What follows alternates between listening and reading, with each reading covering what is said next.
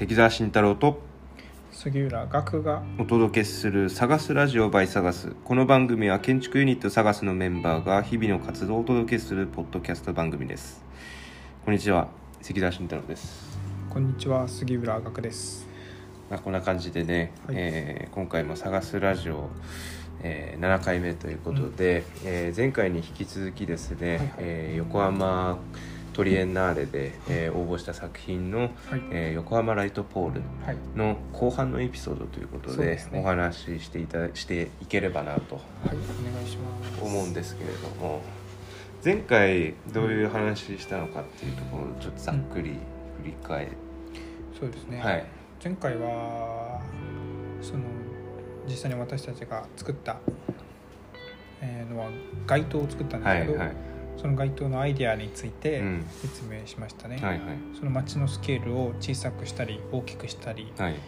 えーすることができる街灯を作りましたっていうアイデアうん。ですね、でそれはよ横浜の町と船の関係性に、はい。えー着想を得てうんうん。作ったんですよってはいい。う話をしました、はい、で今回はそのコンペが、まあ、まずは、えー一次うん。うん審査があって、うん。えー次に二次審査があるんですけれども、そうですね。えー一次審査はだいたい250が300ぐらいですか,、うん確か250か300ぐらいだったんですかね。ぐらいの、えー応募があって、はい。その中から一次審査で8組にはい、選びます、うんで8組が二次審査に進めると。はい。ということで。で我々サガスは一次審査を勝ち抜いて、えー二次審査に、進みました、えー進みましたということで、うん。その二次審査での様子と、まあ、二次審査の結果またその後ということでお話ししていければなと思うんですけれども。はい。一次審査ははい。あれですよね、あのーとりあえず A3 ですか？あれは。あれは A2 ですね。A2 はい。まあ、A2 の用用紙があるんですけれども、それに印刷して、えー横浜トリエンナーレの事務局に、うん。えー出すっていう形でしたね。郵送して。郵送して。はい。あれはもうあれ確か出したのが新宿の郵便局だったと思うんですけど。あれあ確かにそうだったですかね。気がする。そうですね、ん、その後何回か出してるうん。その後寿司食べたんでしたっけ、うん、寿司食べた。そうそうそそうあのあそこですよね。立ち食い寿司横丁みたいなそうそうそう新宿の。そっか。何回か出してますよね、うん。新宿のあそこからは、うん。いやでもねあれは横浜の時だったと思う。あー。うんなんかいけそうな気がしてたんですよね。僕はもうずっともうその時から勝った気でいて、うん。一次審査は。もうこれいけるなってうんずっと思ってて、なんか不思議と勝つコンペっていうのは出す時に分かりますよね、うん。これはいけるかなって。いそうそうそうそう。うんこれはいけそうだなっていうか、オーラを出し始めるんですよね、うんうんうん。パネルがねそうそうそう。そんなこんなで、うん。えーとりあえず A2 の用紙に印刷して、それを事務局に提出すると。はい。一次審査はだいたい300組ぐらいの人がそうやってやって、で事務局の人、まあ、審査員の人たちがですね、投票していって、うん、投票していって8組の、えー最終的にまあ選ばれるプレゼンがはい。選ばれると、はいという形なんですけれども、うんそれで二次審査に進んだ、えー8組のうち、えーのわ1組が我々とそうですね。いうことで、うん。二次審査の様子を、まあ、お話ししていければなと思うんですけれども、はいはい、二次審査がまさかのうん、リモート。そう。あの元々当初はね、の全然違ったんですよ、うん、あの横浜のあのみなとみらいの,、はいはい。あの海が見える大桟橋のちょうど前の,、はい。象の花テラスあそこでやりたかったそうです、ね、あそこで審査審査会公開審査会っていう形で、うん。審査員の人も見れるし、うん。他の普通の一般の方あそこに遊びに来てくださってる方も自由に見れるっていう審査形式だったんですよね、だから模型を持ち込んでやろうあの発表しようということで、はいはいはい実際持ち込みは可だったので、うんうん作ってましたよね。うん。う、んで実際持ち込むにあたっては結構リアルに実際にこう傘がくるくる上がる様子を見せたかったので、5分の1で模型を作ってうんうんうん。作りましたよね。ななんだろうな、えーそのオンラインリモートって決まった瞬間どういう心境でしあこれは結構きついなって思いました、うんうん正直いやというのもやっぱりアイディアってうん。概念というか、はいはい。説明的にな部分言葉で説明しはいはい。て通じるところもあれば、うんうん一方では実際に触っうてん。見て動かしてみて、あるいは自分で感じてみて伝わるところもあると思ったんですよね。で自分たちの案はライトっていうこともあったので、どちらかというと後者の方が強かっそうですね。た感覚的に伝わる部分が大きいんだろうなって、ね。大きい案だなというふうな自覚をしていたので、うんうん。だからリモートになってそれを全部言葉で説明しなくちゃいけなくなった時に、結構苦戦するだろうなっていう感覚を持ってましたね。はいはいはい。そうですよね。こう頭の回し方が違うっていうか、やっぱそのアイディアとかなんて言うんだろうな。その感じることをその論理的というかこう説明的に話すっていうのは、こうかなり難しいというか、そうそうそう。だから感覚的なところをうん。言葉で説明するのが難しいんですよね、だから建築もそう空間もそうだ,、はいはい。だと思うんですよね。光の落ち方とかうん。風の抜け方とか、うん。視線の抜け方とかって、うんあ模型を覗き込んだ時にあこれは気持ちがいいって感覚的に分かるところがあるしこのところはこういうものだよなって瞬時に理解する、うん、なんていうんですかね。理解のスピードが確かに。違う。でこれに関してもそうだしそのなんて言うんだろうな。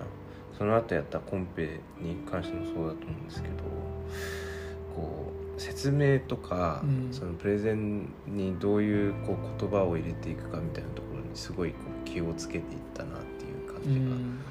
しなくもない。うか、まあ、さっきその瀬島さんの本を読んで、うん。もう模型をかなり作るっていうことを知って、うん。で瀬島さんなんかはこう言葉にするのもすごいうまいというか、うん。あなるほどなっていうことをまあサナでやってるからそうなのかもわかんないけれども、その何回もこう模型を作りながらその体験というかなんて言うんだろうな面白いって感じられるものをうん。こう言語言語化していってるのかなっていう。うん。そうね。言語化できるようになんか考えてるのかなとか思ったりしたんですけど。まあちょっと話それましたけど、それでいうと瀬島さんなんかはもっうん。と分かんないんですけど、ん。詳しいことうん。は割と感覚的にやってるのかなうんってところがあそう。かえって西田さんは、まあ、あれは西田さんなのか西田事務所なのか分かんないですけど、うん。形にしたものを一回言語化して、うんうん言語化したものも一回形にしてそれまた、でそれを繰り返すっていうことなんですかね、うん確か抽象と具象を行ったり切ったりする回数がにうんうんうん。多いっていう、確かに。でその中であの包丁じゃないですけど、はいはいはい。熱して冷やして熱して冷やしてうんうんうん。ずっとつり繰り返していくとどんどんどんどん強いものになっていくっていうのはあると思ねうんですね。うん。ちょっと脱しましたけど。まあでもこれ Zoom でオンライン審査やって、うん。でまあいろいろな形でその発表する人いましたね。二次審査で、いましたね、え今思うと確かに、あのえもうすごいこう感情的にずっと訴えてると訴えてるいうか、人とか。あとあれあれよかったあれよかったっていうか、はいはいあのはいずるかったですよね。動画を動画をその場で流すっていう。その場っていうのはその携帯かなんかでこう 画面に向かって流して。でもまああれはうん。いろいろその発表者の個性と相まってうん。プラスに働いてましたようんうん。我々もその我々の椅子の後ろに、うん。えー、5分の1で作った模型を置いてましたけど、うんうん。まあ、それ触れていただいたりとかねそうですね。あしていただいて。家具デザイナーのあの審査員の方には、はいはい。その白い姿が美しいっていうこともうん、言っていただいて。言っていただきましたね。でそのこう体験できるみたいなこう上下に回すことによって体験できるみたいなことも面白いって言っていただいたりとか、そうでしたね、うん、していただいてかなり評価はしていただいて嬉しかったですね。そうですね。まあ、ただどういうところでこの引っかかったというかまあ、結果としては負けちゃったんですよね、うん。とか4位だったんですよね。4位ですね。8組中8 4位組中4位。で3組までが、えー実施できると。作れるうん。実際に作って横浜に出せるということで、で今年の9月の下旬かなんかからそうですねですね。10月頭ぐらいかな、ま秋ぐあ秋の、うん秋口に実際に建てられてましたけどね、うん。設置してやってましたけど、あと1票だったんですよね、うん。3位との差は、はいはいはい。ただなんかあの1票は結構大きかった気がしてうん。いて、なんか実際に作れるか作れないかっていうか実現可能性うん。をだかなりそこで持ってあのかれた。1票でうん。感じましたね、うんあの1票っていうのは審査員のあの1票うんっていうのは3位と4位の1票っていうのはそこですごい重いうん。メッセージがこもっていたのを感じました、はい。はい。はい作れるか作れないかでかなり判断したなそっていう。うそんな感じでしたよね。っていうかそこでその分けられたなっていう感じでしょう、我々のはその支柱がちゃんと固定できないと、うん。風とかが吹いた時に危ないんじゃないかっていうところをすごい指摘された。まあ確かにその通りではあるんですけどね、うん。横浜だから海風があるんで、ただそこは結構僕たちも模型作る段階で割と考えていて、うん。ここまでだったらいけるとか、いけないとか重さはここまで必要とかはいっていうのを考えてたんですけやっど、てましたね。うん。やっぱり模型を見てもらえ触ってもらえなかったんでその辺細かいところが伝わらなかったんですかね。そうですね。そこは模型を見ていただいてでその、まあ、模型を見ていただきながら説明ししていければうん。まあもうちょっとは食い込めたかなっていう気はしなくはないですけど、まあ一方で5メーターって高さが絶対的にはいはいってなったのは確かですよね、うんうん。ちょっと大きすぎ3メートルじゃダメなのとか言われましたね。言われましたね。っていうコメントもあったので、うんうん確かに5メーターって高いんですよね、うんはいはいはい。2階分なんで。そうですよね。かなりうん家。家一軒分です一軒分の高さで作ると、うん。まあかなり高いですよね。高いですねまあでも実際そのコン、えー二次審査ですかリモート初めてだったと初めてですね自分は、リモートで審査されるっていうのは、まあでも今年のコンペは割とそういうのが多いですよね。多かったらしいですね。でもどうでした？うん。審査員の審査含め、はい。どうなんですかね。やっぱうんその行政がやってるっていうことも含めて やっぱりその実現可能性についてはすごく問われた部分かなっていうのとそうですね、うん。一つは。あとまあそこは抜きにしてこう情熱というかご利用しというか やっぱそういうところもかなり重要なんだなっていうところ。あ確かに、とその制作過程とか、うん。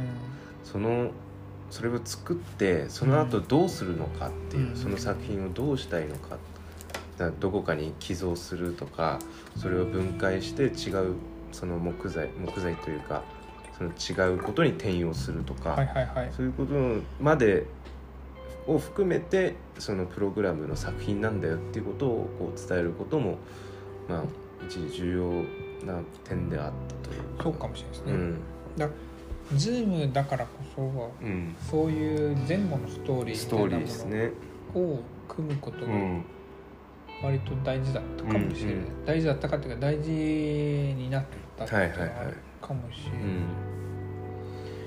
どうなんですかね。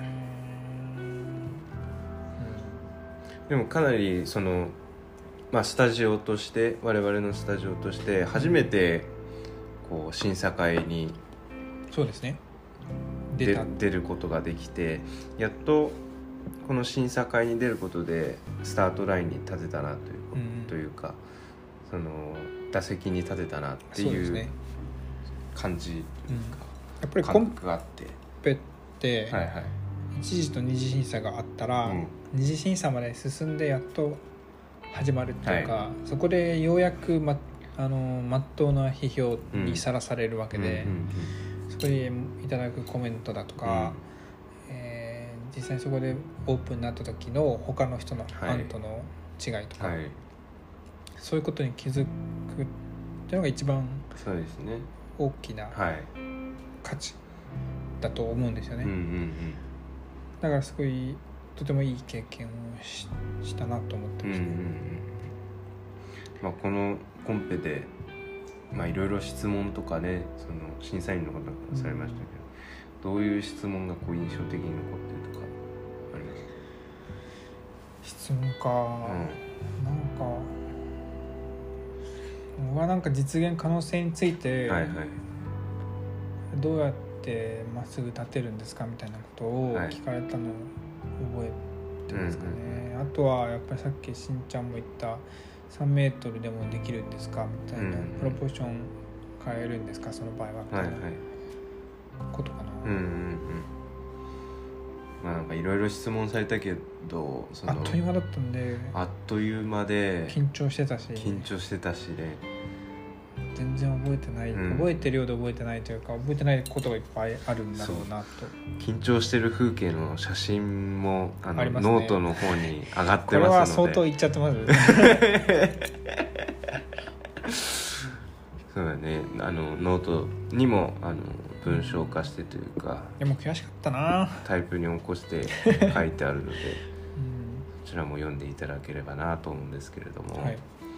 今回のこの横浜トリエンナーレのコンペですか、はい。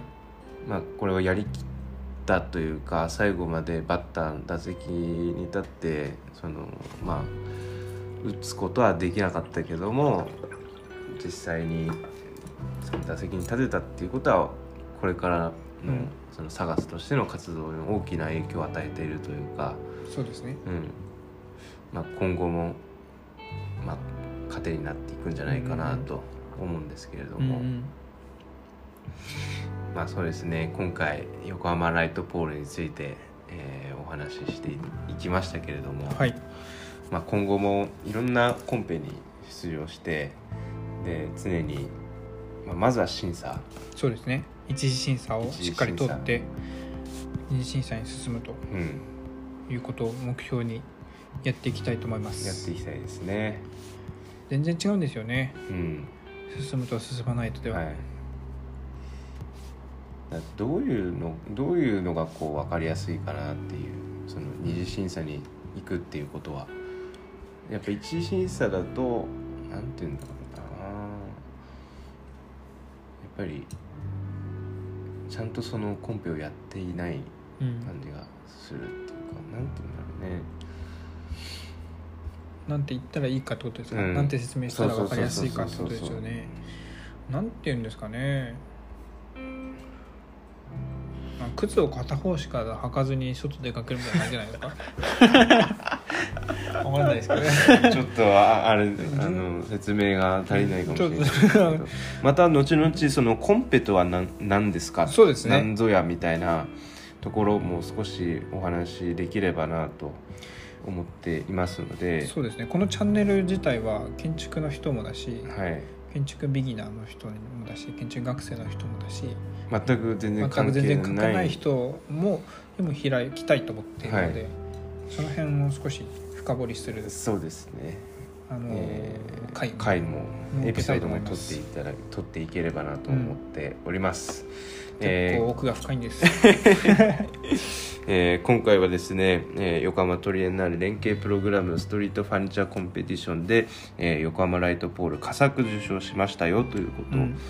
えー前半と後半の2話で、はい。えー分けて、えー配信させていただいております。はい。ノートインスタグラム探す東京で検索いただいて、えーそちらも、えーチェックしていただければなと思っております、はい。えーお相手は探すの杉浦学と。関澤慎太郎がお送りいたしました。それではまた次回お会いしましょう。はい。バイバイ